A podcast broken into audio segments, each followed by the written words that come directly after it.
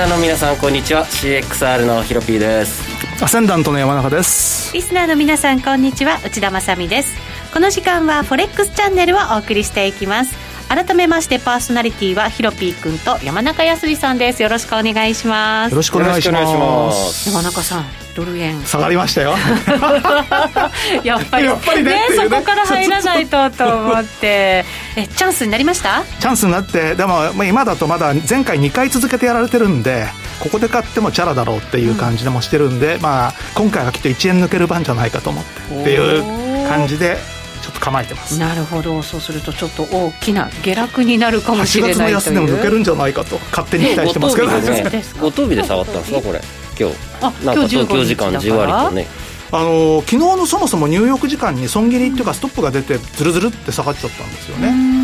なんで下がったのか最初よく分かんなくて、ニュースも出てないし、だからユーロが買われてた、まあ、ユーロ買いドル売りの動きに遅れてついてたってドル円いくらなんて動かなすぎでしたもんね今まで。そうなんですね、多分そそれではないかなとは思うんですけどね、はい、今後の動きも後ほど分析いただこうと思います、はい、そしてヒロピー君はい。ポンド。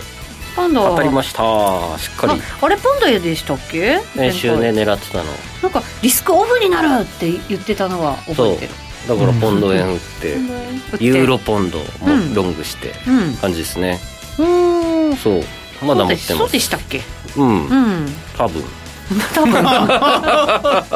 いやリスクオフとは言ってたよね。リスクオフにって目線切り替えた、そうだからもう全部をリスクオフにするって言って、うん、だから、えっとまあ株もとりあえずまだ下目線で、特に明日明後日あたりから期待してるんで、うん、FOMC 変化日やら、えー、変化日あるんですもんね。ここね。そうですね。新月やら。そうですよね。ラリーも下がるとかいうなんとかと、下がるかもしれないと。9月後半は。いろんなものが重なって。そうですね。はい。はい、この後のコーナーでもこの先行きね、考えていきたいと思います、はい、この番組は YouTube ライブでも同時配信しています。動画配信につきましてはラジオ日経の番組サイトからご覧いただけます。番組ホームページから随時質問なども受け付けています。番組宛てメール送信フォームからお願いします。それでは番組進めていきましょう。この番組は forex.com の提供でお送りします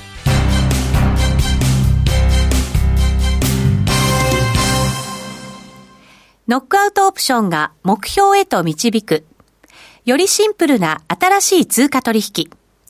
forex.com では柔軟な証拠金設定、リスク限定、簡単なトレード設計のノックアウトオプションの取引が可能です。最大損失を限定し、高い資金効率を利用しながら、利益獲得が狙える画期的な商品で、1000通貨相当からお取引いただけます。ノックアウトオプションなら、リスクをコントロールしながら機会を逃さない。トレードに優位性を。ノックアウトオプションや FX なら、forex.com でぜひお取引を。講座のお申し込みや詳細は、forex チャンネルの番組ページをご覧ください。外国為替証拠金取引及びオプション取引は、元本及び収益が保証されているものではありません。FX 取引はレバレッジを利用して取引代金に比較して少額の証拠金で取引を行うために相場の変動による価格変動やスワップポイントの変動により思わぬ損失が発生する場合があります。お取引の前に契約締結前交付書面などを必ず熟読し、取引の内容、危険性などをご理解いただいた上で、ご自身の判断と責任にてお取引ください。ゲインキャピタルジャパン株式会社、金融商品取引業、関東財務局長、金賞第291号。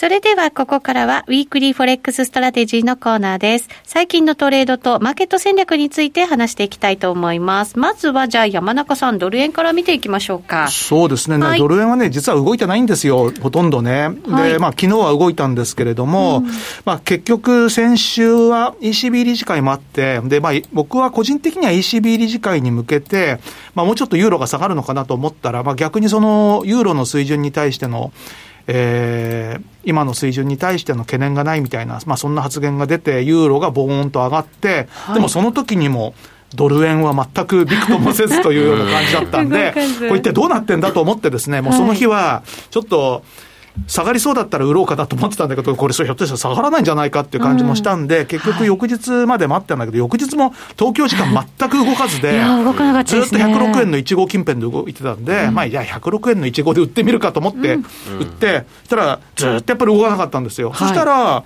なぜか週明け、本当にあの、まあ、要は金曜日に売ったポジションが、昨日はおちょっとだけ良くなったなと思ったらですね、ニューヨークでずるずるっと下がったんで、まあ、ちょっと今また戻してきてますけれども、これひょっとすると、そのさっき、冷やしのチャートだと三角持ち合いなんてね、今ちょっと言ってその三角持ち合いを下に抜けるような動きになり始めてるんじゃないのかなっていうことで、はい、まあ、個人的には、だって9月に入ってからもう2週間ね、半月経ってるのに、9月のレンジってまだ1円ですからね。うん、それ考えたら上がるか下がるか、まあ、そろそろ動きが出てきてもおかしくないんだけれども、うん、そのテクニカルなサポートを、まあ、切り始めてるっていう感じもするので、はい、まあ、場合によっては8月の安値、105円の当選、そこをちょっと目指すような動きになるんじゃないのかなと。の当選。うん、ヒロピー君、ちょっとチャート出しますか、はい、ドル円ですか？はい、ドル円、はい、その三角持ち合いのところ、はい、山中さんが105円、当選まで狙えるんでは、はい、ないかということですね。そうですね、まあ、今、このチャートを見ると、まあ、本当ね、これ、三角持ち合いなんですよ。あ本当だ。高値を切り下げ、安値を切り上げで、まあ、高値の切り下げの方が期間的には長いので、はい、まあ、どちらかというと、ちょっと上値が重い感じなんですよね。で、それに対して、そのドル円は、その先週の金曜日の下げでもって、ちょっとサポートをトライし始めてきているっていうことで、それで、まあ、あのー8月の安値っていうのが105円の10なんですけども、うん、まあ、今から見るとちょっとまだ遠そうな感じもするんですけれども、もし105円の50あたりにちょっとドルのか、ドル買いオーダー入ってるんでね、うん、まあ、この辺のオーダーをこなして少し下げる動きが出てくると、まあ、5円の10ぐらい、ただ5円を割るところまでの勢いは、まあ、ちょっと今のドル円にはないかなっていうところで、はい、まあ、安値をトライできるかどうかという、一応ちょっとそのあたりをターゲットに、今は考えてます。なるほど。105円、20、10、105円、3つ引けますね。そうなんです。そうなんです。厄介ですね、これ。だからひょっとしたら20で止まっちゃうかもしれないね。その後のサポートがね。10も置いて105円絶対オプションいるしって考えるそうなんです。だからね、あんまり欲張らずに。欲張らずに、だから、1円抜きたいとこだけども、90銭ぐらいで我慢して、その5円の20ぐらいの直近安値ぐらいの手前で買った方がいいのかなっていうようなイメージもあります。わ、はい、かりました、うん、そしてコメントいただきましたよ。マキさんからです。こんにちは。先週ご紹介のあったヒロピーさんのポンド円トレードがバッチリ決まりましたね。今日は午前中に5ドルが強くなったぐらいで静かな感じ。えー、今後も月末に向けてポンドが主役になるのでしょうか？ご見解を伺いたいです。ヒロピー君。はい。ポンド下がんないかなどうですか？はい。チャート切り替えましょう。はい、ポンドです。はい。ポンド円ですね。うん、ポンド円ですね。えっと、先週の番組何日だったっけ ?8、8か。8日ね。8日だから、この日か。この日で、なんか、夕方からさーっと落ちたんでしたっけね。そうでした、そうでした。なんか動き出したって言って。そう、140円台売って、139円の60か70売ったって言って、番組スタートしてたのかな。番組の中で売りましたっけ？いや、売ったばっかりですか、うん、そんなようなことを言ってたはずなんですよね、4時間足ぐらいに切り替えておきます。7月、8月って、ポン円って結構、割と綺麗な上昇チャンネルの中にいたんですけど、うん、まさにその8日の日に結局、ボーンと下抜けたんですよ、うん、だからその後も結構、あの、さらなる下げっていうような感じで、ポンド円は弱かった、本当弱かったですよね。いや、だってそこまで強かったユーロも引きずられたようなね、そんな感じになりましたもんね。番組中にやんややってた時ですね。自動売買ではちょっとポンド円のロングが捕まってるんですよね。そうなんですか。あららららら、そうでしたか。あ番組中この足ですね、139円台前半にいたんですね。ここまで下がるとはっていう、下がりましたね。で、えっと、まあ、びっくり仰天、ここまで落ちるかと。はい。で、ターゲットをですね、今、とりあえず134円かなと、まあ、135円も厄介そうですけれども、戻りがないですもんね。まあ、買う理由が今、あんまりないんでね、今度。ないですよね。なので、ユーロ買いの実需でじわじわいっちゃうのかなみたいな。だから今、ユーロポンドのロングと、ポンド円のショート。で、ちょっとリスクオフを狙ってるので、まあ、ポンドドルじゃなくて、うん、えポンド円のショートと、うん、あとユーロポンド。うん、はい。おかげさまで。資金40万円突破でございます。おお素晴らしい。お4倍。すごいすごい。い。い感じで乗れましたね全然のらりくらりやってた方がパフォーマンスいいですね。400%。うん。のらりくらりやってもね、ねやっぱりこのね、あとちょっと頑張れば50万かと。うん、いいね、来てるね。ノックアウトオプション、ね、様々な感じで。様々ですね。でも今ちょっと危険なんですよね。8枚、8枚も8万通貨ぐらい持ってるちょっとポジション大きくなってるんですね、ヒロピックの割には。全部含み益なんで、はい。ごっつい。うん、まあ、8万6千かちょっとしっかり取っていただいて、うん、そうですね、うん、かなっていうところですね、まあ、これ全部あの何回の要因でポンド買い戻しあったらまず30万に戻ります。えっとね ポンドに対するコメント結構入ってきてますよ、はい、あ焼き鳥さんからヒロピーさんすごすぎってきました、えー、ポンドは良いトレンド出ましたね。ポンド以外は無風といった感じです。確かに他の通貨ってあんまりつられるような形はあったとしても、トレンドが割とワンウェイでしたからね、ポンドはね、そうですね7月から8月上がりすぎですよね。みんな疑問に思ってたぐらい上がってたんで、崩れるときは早いなと思ってたんですよ。だから結構、あ、早くなるかもってので、もう全部突っ込み、成り行き売りなんですよね、今回。140円台も、えー、139円台も。で、突っ込み売りしたんですよ、僕。おすごい。でも、走るやつかな、可能性が高いなと思ってたらもう、見事に走ったうん、なるほど。うん、えっ、ー、と、りなさんから、私も先週こちらを参考にさせていただき、ポンド大下落で、えー、ばっちり決まりました。ありがとうございました。今日もよろしくお願いします。ということですね。みんなも儲かってるね。ね、よかったよかった。ヒロピー君、じゃあ引き続き、ポンド円を、まあ、ポンド絡みをちょっとした方向で攻めていきたい感じ、もうしばらくは。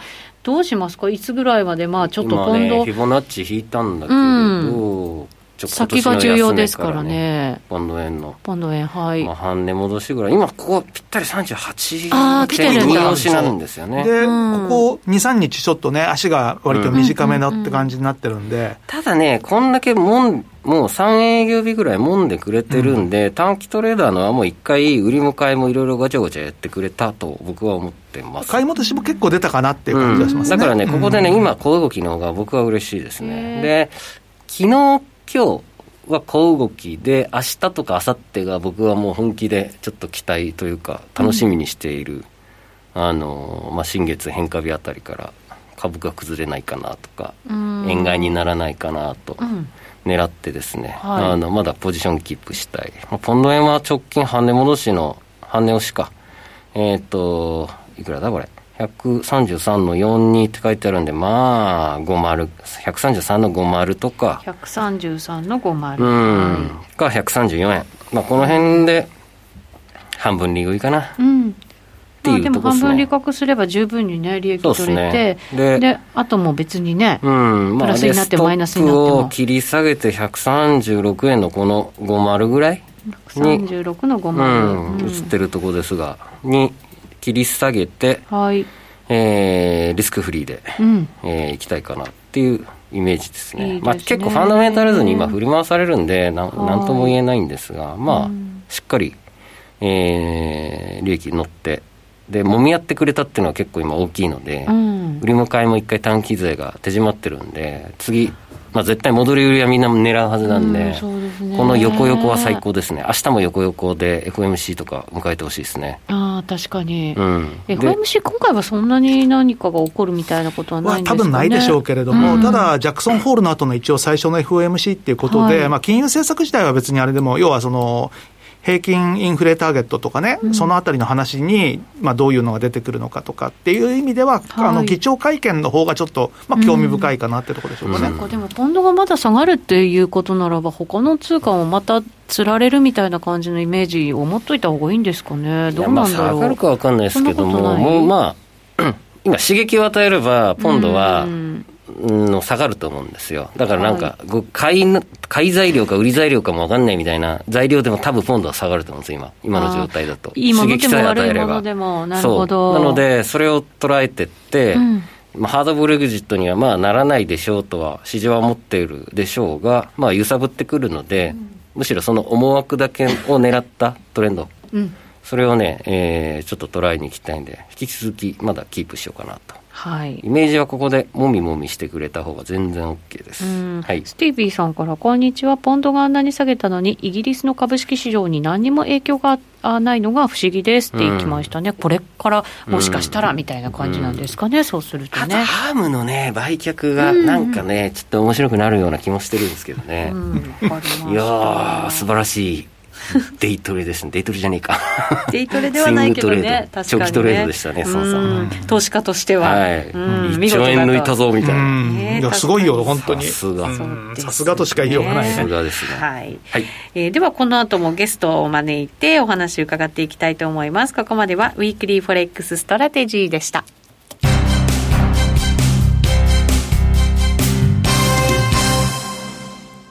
ノックアウトオプションが目標へと導く。よりシンプルな新しい通貨取引。forex.com では柔軟な証拠金設定、リスク限定、簡単なトレード設計のノックアウトオプションの取引が可能です。最大損失を限定し、高い資金効率を利用しながら、利益獲得が狙える画期的な商品で、1000通貨相当からお取引いただけます。ノックアウトオプションなら、リスクをコントロールしながら機会を逃さない。トレードに優位性を。ノックアウトオプションや FX なら、forex.com でぜひお取引を。講座のお申し込みや詳細は、forex チャンネルの番組ページをご覧ください。外国為替証拠金取引及びオプション取引は、元本及び収益が保証されているものではありません。FX 取引はレバレッジを利用して取引代金に比較して少額の証拠金で取引を行うために相場の変動による価格変動やスワップポイントの変動により思わぬ損失が発生する場合があります。お取引の前に契約締結前交付書面などを必ず熟読し、取引の内容、危険性などをご理解いただいた上で、ご自身の判断と責任にてお取引ください。ゲインキャピタルジャパン株式会社、金融商品取引業、関東財務局長、金賞第291号。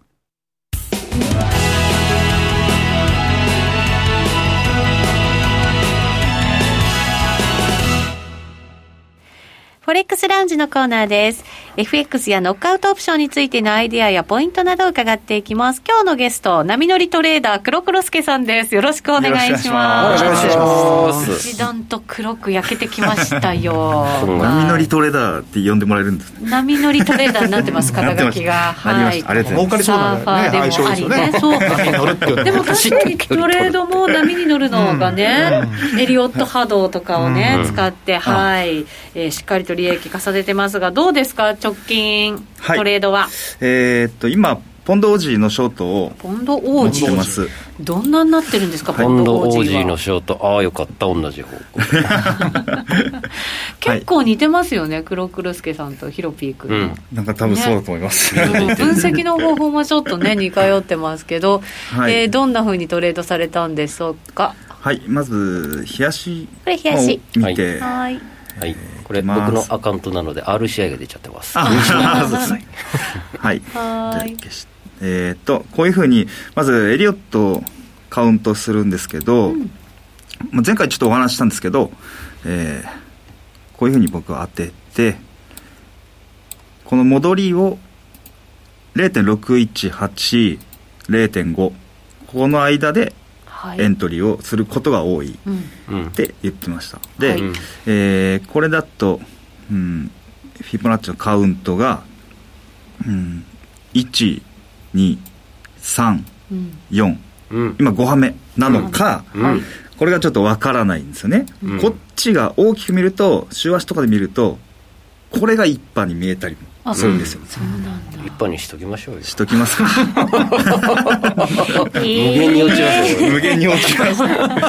これがね本当ヒロピー都合で。1年ぐらい持っておきたいですね。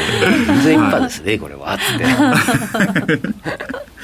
まあこういうふうに週足だとまあまだ下も可能性はまだあるだろうし、今切り替えたんですけど確かになんかでっかい一派って感じがしなくも本当に合意なき離脱状態に追い込まれて、ポンドが急落とかね、うん、ああそうです、ね、そういう可能性はありますからね。うんうんうん、うん。はい。で、えー、こちらを。ちょっと待ってくださいね。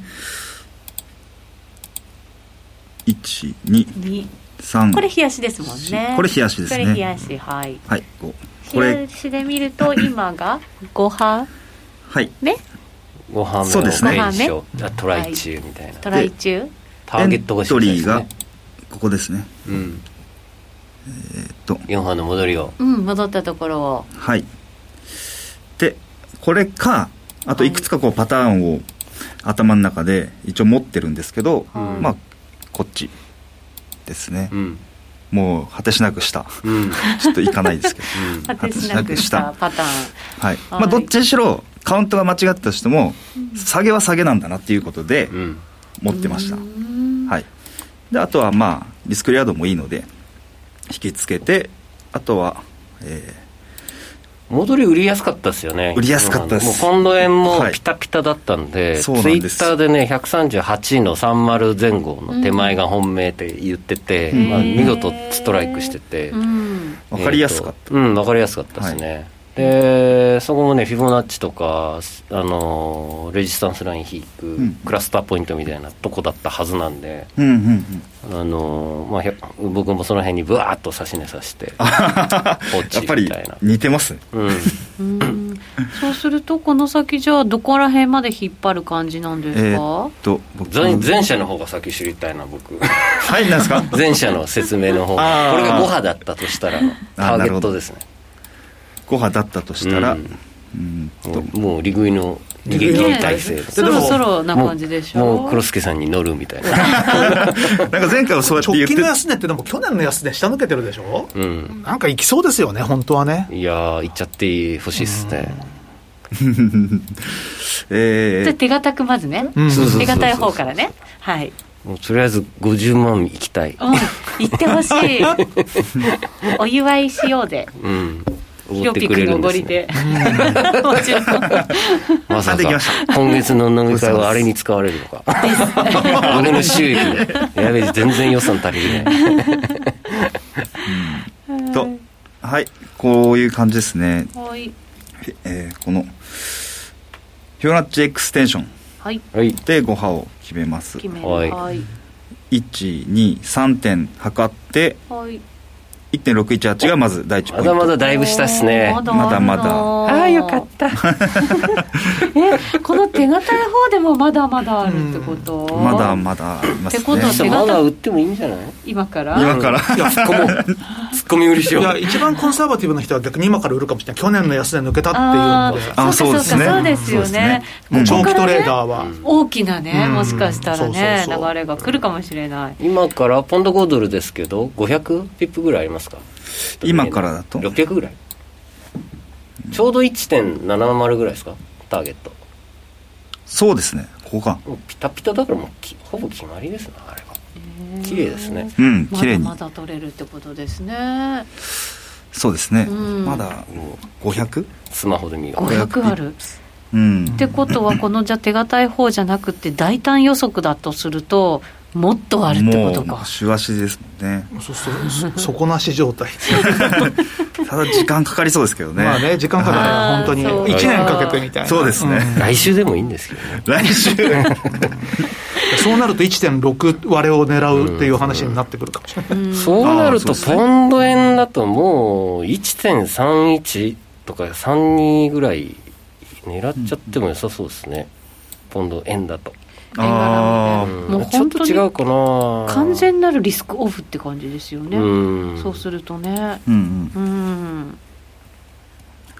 いやなんかドル円がねこの下げは今日の下げから不穏なんですよね。なんか知って先回りして売り始めてるような。ドル円を見ると？うん。今日のね中値の動きかなと思ったんですけどあんま中値のとこ結構いや確かに動いて少し戻したんですけど、今特に欧州時間からまた下げてきてるし。これはね上がったとこ売っとけば正解の結局パターンじゃないかと勝手に思いってってもんですけどね、僕はねドル円は、今まで動かなかった分ようやくはついてきたかなと。